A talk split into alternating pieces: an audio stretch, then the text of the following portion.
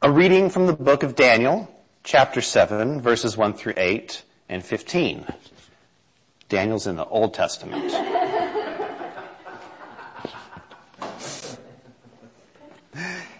In the first year of Babylon's king Belshazzar, Daniel had a dream, a vision in his head as he lay on his bed. He wrote the dream down. Here is the beginning of the account. I am Daniel. In the vision I had during the night, I saw the four winds of heaven churning the great sea. Four giant beasts emerged from the sea, each different from the others. The first was like a lion with eagle's wings. I observed it until its wings were pulled off and it was lifted up from the ground. It was then set on two feet like a human being and it received a human mind. Then I saw another beast, the second one, like a bear. It was raised on one side. It had three ribs in its mouth between its teeth. It was told, get up, devour much flesh. I kept watching. And suddenly there was another beast. This one like a leopard. On its back it had four wings, like bird wings. This beast had four heads, and authority was given to it. After this, I continued to watch the night vision. I saw a fourth beast, terrifying and hideous, with extraordinary power and massive iron teeth. As it ate and crushed, its feet smashed whatever was left over. It was different from all the other beasts before it, and it had ten horns. I was staring at these horns when suddenly another small horn came up between them, and three of the earlier horns were ripped out to make room for it. On this new horn were eyes, like human eyes, and a mouth that bragged and bragged. Now this caused me, Daniel, to worry. My visions disturbed me greatly.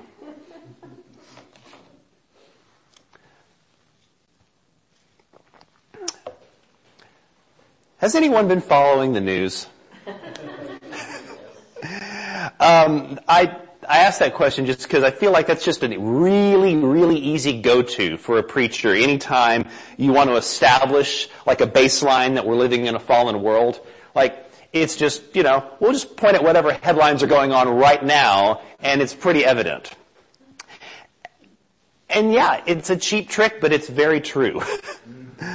um, without even having to go into the headlines. Like going back over in our liturgy this morning, that lament that we went through, all of those different things that we're crying out about. Um, thinking even broader terms, like we know there's war going on in Ukraine, but there's also a war in Myanmar, Yemen, and Ethiopia.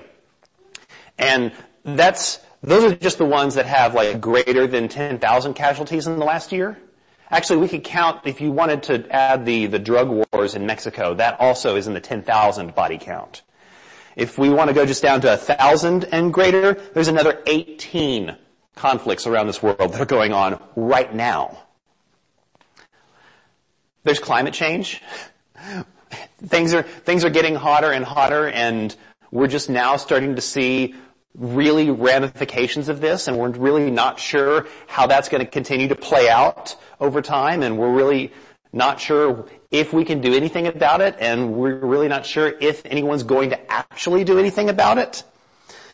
Um, a little bit closer to home, we have mass shootings um, just kind of regularly in this country. The Onion, uh, my favorite satire site, runs this headline every time. There's nothing we can do about this, says only country where this happens all the time.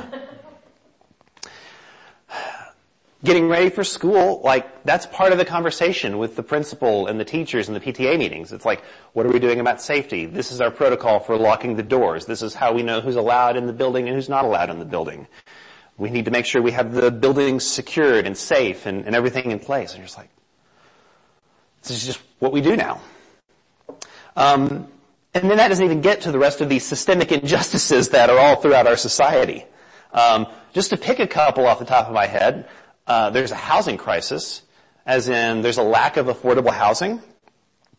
And anytime I read about a, a development that's going to build some new affordable housing, the people that live in the area fight it. They don't want it to be there because of the crime or traffic or whatever. And our society has just open hostility towards the unhoused. I mean, how many raids are we going to do on tent cities? How many fences do we need to build around overpasses to try to make the least habitable spots of our areas like inaccessible? I could go on. We could talk about healthcare. We could talk about education. I could rant about urbanist city design for way longer than anyone wants to listen to me.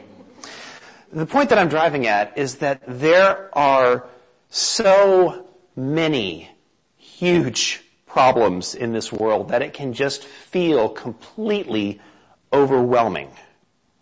And when I think about all of it, or even when I just think about one of these things, I feel powerless.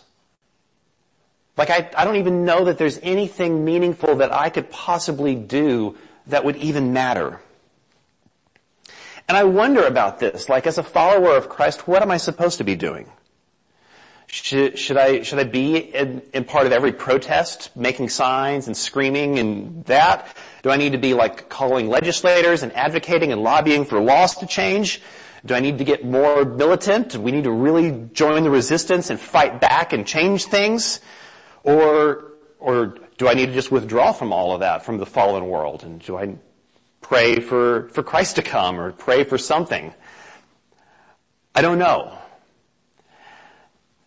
When I think about all of this stuff, I kind of feel like Daniel looking at all those beasts. It causes me to worry and it disturbs me greatly. Today we're going to start a series on the book of Daniel. And I think, to have to go back and look at our sermon history. I think we have a bias towards preaching from the New Testament because I feel like the assumption was that whatever the text is that we're talking from is the New Testament reading, and whatever the other one is, the, is the Old Testament. Maybe that's unfounded. I don't know. I haven't done the, I haven't looked yet. Uh, I did go back and look to see, have we talked about Daniel before? And I actually did do a lesson on Daniel a couple of years ago in the middle of another series um, and uh, we just talked about it just just a little bit there, talking about um, telling how we tell our own story of God. I did the thing with the fractals, and we talked about retelling the story and trying to make sense of of an unjust world. Um, and there was. I said in that message, I was like, there's a lot about Daniel. Daniel is such a fascinating book, and I could really just talk on and on and on and on and on and about all the weird, cool things in this book. But I had a point to get to then, so I didn't. We've got 14 weeks. we're going, we're gonna go all into this. Daniel is a weird, cool book. Um, I remember the first time that I really studied it, I was in college, and just all of the all of the weird facts about it just kind of hit my nerd theological brain. Um, First of all, there's like, you could divide it in half. There's two distinct parts to this book. The first half is a collection of stories. These are stories that you actually probably know. Um, you got Daniel in the lion's den, Shadrach, Meshach, and Abednego in the fiery furnace. You've got the writing on the wall, Daniel interpreting visions, right? The second half of the book is a collection of visions. A lot of beasts. Um, a lot of angels and warfare and things that continue to disturb Daniel greatly that he needs to try to get someone to explain to him. A lot of weird stuff going on. Other weird, interesting thing about this book, it's written in two different languages. First chapter is written in Hebrew. Chapters two through seven, Aramaic, which is like the, the common tongue. It's what most of the people at the time would have spoken. And then the last uh, chapters 8 through 12, back to Hebrew. Why? I don't know. We'll dig into that later. Um, maybe. Uh, Daniel, it's, it's a book that is written to inspire and instill hope in people that feel hopeless and helpless. And I'm going to talk a little bit more specifically about Daniel and that story and how that, how that meets that and what that does. But as the great author Dave Pilkey says, before I tell you that story, I need to tell you this story. We're going to do a quick history lesson. Okay? Judah was conquered by Babylon, and the temple was destroyed, and the people were taken into captivity. Persia conquers Babylon. The Persians allow the Jews to return home. And they do, and they rebuild Jerusalem, and rebuild the walls, and they rebuild the temple, they rediscover the law, they reestablish all of the practices, everything kind of gets going again for them. They're still under foreign rule, but they have a degree of autonomy. Then Alexander the Great shows up and conquers literally everything that he can find, uh, including the Persian Empire. Um, and so there's this big Macedonian empire. Alexander eventually dies, uh, and after that, the kingdoms, the the empire is divided up um, because you know if you watch Succession, that's kind of how that's kind of how the children are. Um, the Mesopotamian Babylonian region, that area becomes known as the Seleucid Empire. Okay, still Greek, but it's just like a section of it. Okay, so all of that happens. The Jews are, are in Judea, they're in Jerusalem, they're doing their thing. We get to about the year 175 BC, um, and a man named Antiochus IV becomes the king of the Seleucid Empire. And this is an interesting guy. A little bit that I've learned about him. Um, some things to know about him. His rise to power was suspicious. If you go in history, there's no direct proof that he actually was directly involved in any of these things, but he wasn't supposed to be king. Nobody thought that this guy was going to become king of the empire. Um, was not in line, you know, it was a hereditary thing. He was not next in line to the throne. Uh, his father was the king, but he had an older brother, and his older brother had two sons, and so Antiochus was out of the picture. But the older brother was assassinated, and then his eldest son was um, was held as a hostage in Rome, and the other son, who was an infant, died under suspicious circumstances, and we get King Antiochus IV. Um, so I don't know what's going on there, but it seems like there might be something something going on. He was known to be very extravagant. He liked the fine life. He threw his money around. He had the finest foods and the finest everything. He, he really, really loved being king. It was fun. Um, he was also extremely arrogant. He called himself Theos Epiphanes, which means God manifest. I don't know that he was as loved as he thought he was or wanted to be, because behind his back, other people called him Epimanes, which sounds like the same word, but it means mad. He knew how to use money to get power. And he knew how to use that power to get him more money. In other words, he was very shady. He was the master of the backroom deal and would, would work these machinations to get what he needed. In Jerusalem, the religious leaders cozied up to the guy. So you had this case where um, the guy named Jason, who is the brother of the high priest, he's like, I'm going to bribe Antiochus and get him to instill me as the high priest. so that I could be in charge.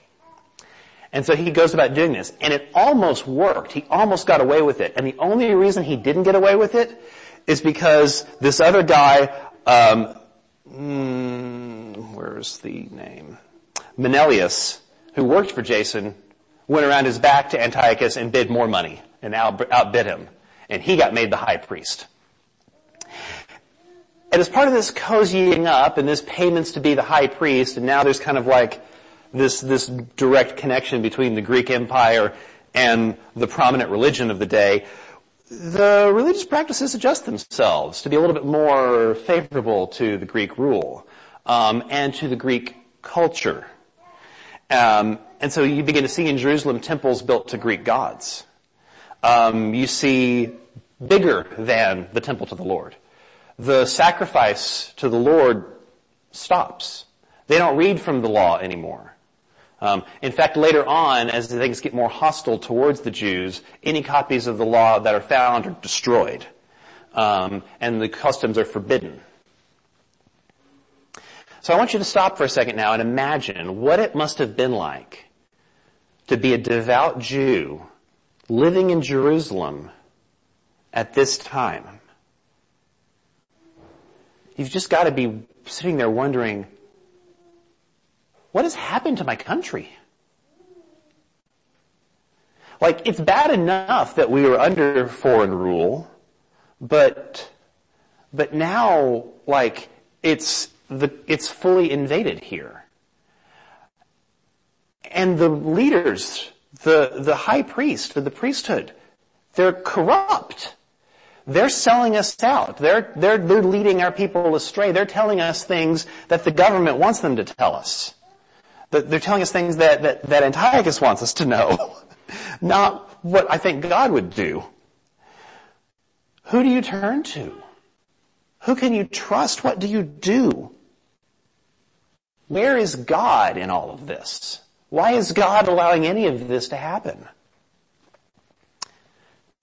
Daniel is a book that's written specifically to these people. This is the, this is the context where this book in all of its zaniness was assembled and was read. It was to give some sense of hope to these people and not like the empty platitude hope of it's all gonna be fine or God's gonna make it right someday. It's okay. Not that. Real hope some inspiration that the choices that they make, what they did then actually mattered, could actually make a difference. So in this, in this time period, in, in, in Jerusalem, there's, you could kind of take the, the devout and divide them into two big categories.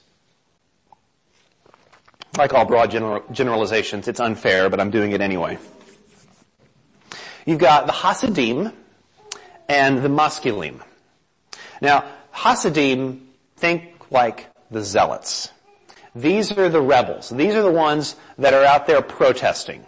These are the ones that are calling their congressmen. These are the ones that are screaming. These are the ones that maybe they're doing some terrorist activities. They're zealots. They're fighting back. Um, historically we know uh, there was the rebellion of the Maccabees, um, where they raised up an army and they fought back the Greeks and kind of won for a little bit.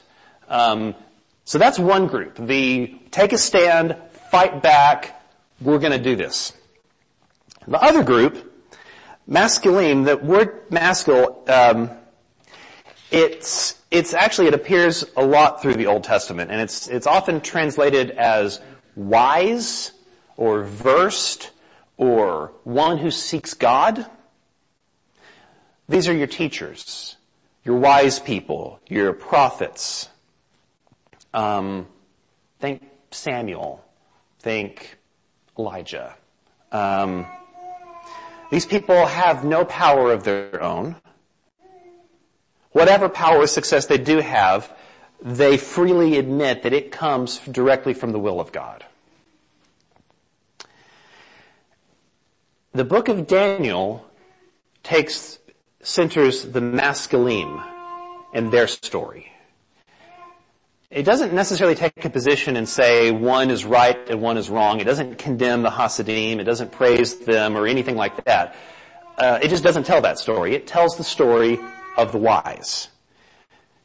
The first half of Daniel, like I said, is a collection of stories about Daniel and his friends, right? They are described in chapter one as good-looking young men without defects, which is a weird thing to say about a person, but skilled in all wisdom, possessing knowledge, conversant with learning, capable of serving in the king's palace. These are the maskilim. These are the wise. These are the teachers. Um, and in these stories, they show the continued faithfulness of Daniel and friends in the face of many trials. Now, another thing to note, these guys worked for the king. They weren't fighting the powers. They were, they were there working within. And yet we have these pretty incredible stories, um, where they, they face these trials. And every time they stand firm and every time in these stories they are rewarded for their faith even though they don't assume that they will be rewarded for their faith. Chapter 3 is Shadrach, Meshach, and Abednego in the fiery furnace. And this phrase, this, this one always sticks out to me. They're talking to the king and they say, if our God, the one we serve, is able to rescue us from the furnace of flaming fire and from your power, your majesty, so polite, then let him rescue us. But if he doesn't, if he doesn't, Know this for certain, your majesty, we will never serve your gods or worship the gold statue you've set up. So, it's not, we're gonna stand firm because we know God's not gonna let anything happen to us. It's, we're gonna stand firm because we follow God. And this is what we do. And He could save us, and He might save us. And even if He doesn't, we're going to be faithful. Okay. Caution. Warning we, as we start this series and go through the first half of the book, we need to be very, very careful when we read these stories in the first half of Daniel. Because when you look at them, it sounds like somebody wants to observe their particular religious practice, and the law and culture say you can't do your religious practice, and they do it anyway to defy the law and the culture and they stand firm and they're rewarded and then their religious practice gets to be everybody's religious practice. Um, this can sound like a rallying cry to the modern um, complaint of religious persecution that you hear from the leaders of the most powerful religion in this country. This isn't about taking a stand and saying Merry Christmas to people. This isn't about taking a stand and not baking a wedding cake for somebody or I, I don't know, whatever. It's not any of that. Um, and, but it's easy to fall into that trap. But it's not about specific religious practices or beliefs, right? We're talking about worshiping God. What pleases God? I want to remind you of Isaiah chapter 1 where God is talking about all of the religious practices of his people. And he says, what should I think about all your sacrifices, says the Lord. I'm fed up entirely with burned offerings of rams and the fat of well-fed beasts. I don't want the blood of bulls, lambs, and goats. When you come to appear before me, who asked this from you? This trampling of my temple courts. Stop bringing worthless offerings. Your incense repulses me. New moon, Sabbath, the calling of an assembly. I can't stand wickedness with celebration. I hate your new moons and your festivals. They become a burden that I'm tired of bearing. When you extend your hands, I'll hide my eyes from you. Even when you pray for a long time, I won't listen. Your hands are stained with blood. Wash, be clean. Remove your ugly deeds from my sight. Put an end to such evil. Learn to do good. Seek justice. Help the oppressed. Defend the orphan plead for the widow. This is not a rallying cry for Christians to feel disgruntled about their society. This is a rallying cry for us to stand up for the people that God calls us to.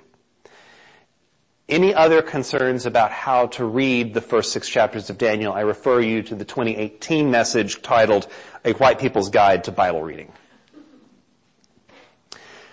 second half of the book is a series of visions that Daniel received.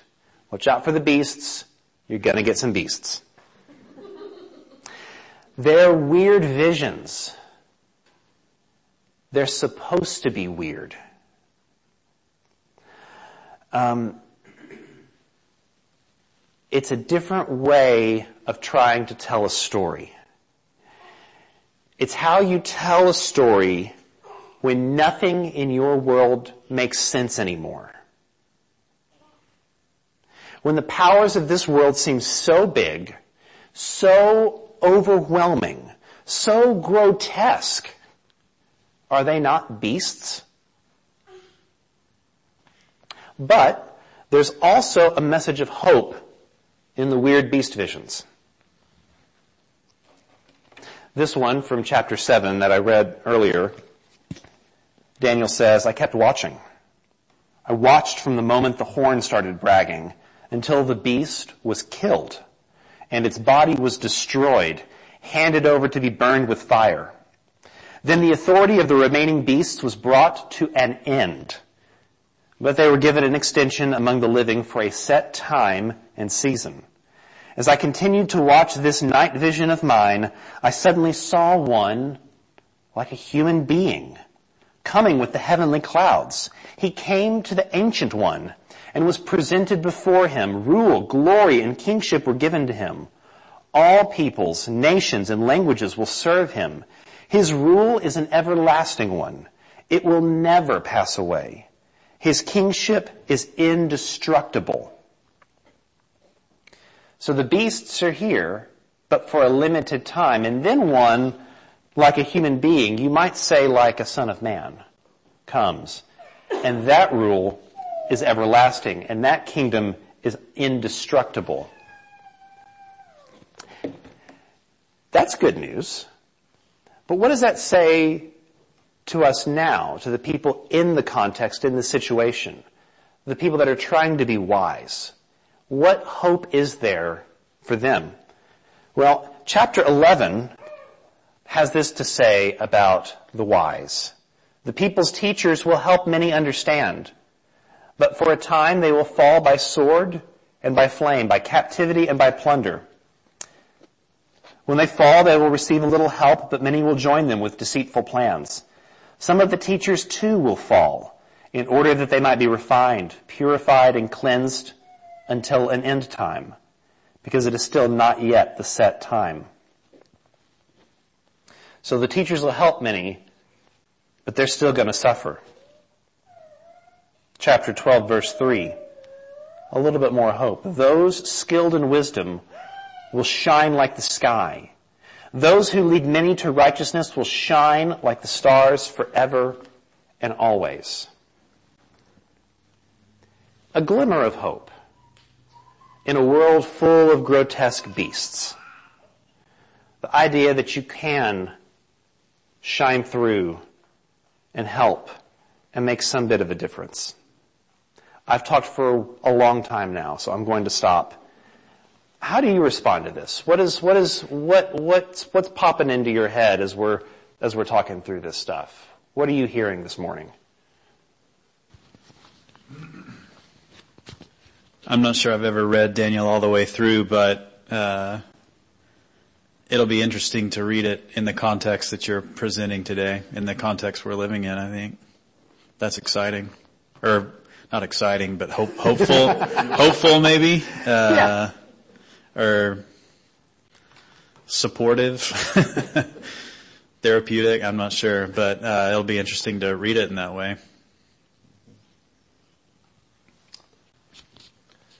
Yeah, I was kind of thinking similar thoughts. I enjoyed. I always enjoy hearing the historical backdrop. Um, where different books of the Bible were written, the sort of context that they were living in. Um, I, I, find that very interesting in kind of understanding and picturing what it was like when it says, you know, someone was a member of this group or that, and we sort of just, or at least I do, oftentimes gloss over those words. I find that so when I read, I just, if it's a weird word that I don't understand, I just sort of like skip it and get to the next thing and keep going.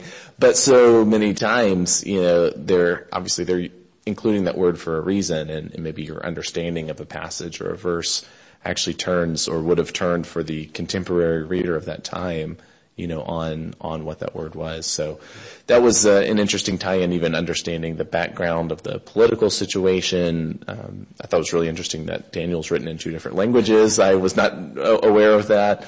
Um, and so uh, seeing, I had always heard or heard people describe Daniel as a political book. Mm-hmm. Um, and so to understand a little bit more of the background and then, as Patrick was saying, the connections between the chaos and the corruption and uh, just seemingly like, how do you even make sense of this broken governance and mass population? You know, then it's like a lot of how I feel right now.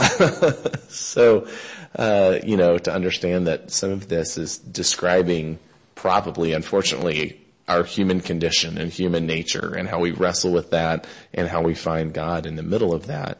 And that was true thousands of years ago as it's true today.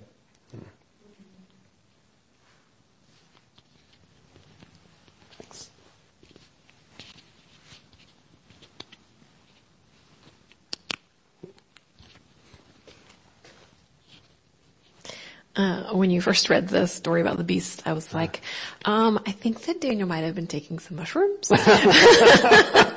especially like the horn coming out and it has eyes now. Uh-huh. And so that's a little, I'm curious to see how that, what that kind of comes up with that, but just similar to what, um, what Miles was saying about the correlation with like so much of that, that space and, um, you know, that culture that they were living in and trying to, um, uh, and just, yeah, how we do not, we seem to repeat ourselves. We do not seem to get much better.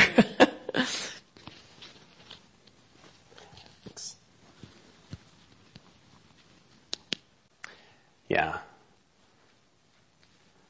I know. I wonder, I wonder. I wonder what Daniel's visions would be like if he were a contemporary today. What What would the beasts?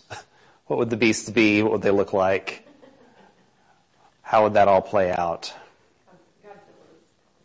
I'm thinking of Godzilla covered in eyeballs. These things are so. Yeah. Oh goodness. All right. Thank you. I I'm I'm excited about this. Um, I, I I am. I'm I'm I love digging into this stuff. I love demystifying some of the weird things. Um, and, uh, but yeah, that's, that's kind of the thing I'm latching onto right now is that sometimes words can fail us when we're trying to express big concepts, whether they're big feelings or overwhelming feelings or big things out there, and those are the beasts. And um, in the middle of all the beasts, there are faithful people doing things that make a difference. And eventually the beasts go away. Let's pray.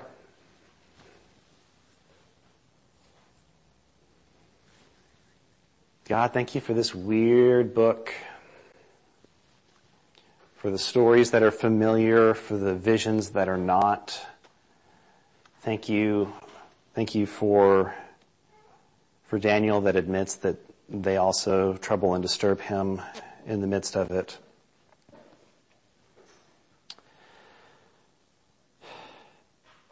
Thank you for being here with us, for helping us when things seem so out of control, so overwhelming, so many things that we seemingly can't do anything about. Open our eyes to see what we can do. Open our eyes to see the impact that we can have. Help us to find our place in this story, our place in the work in this kingdom. Inspire us, cultivate in us something new. And also, Lord, come quickly. Amen.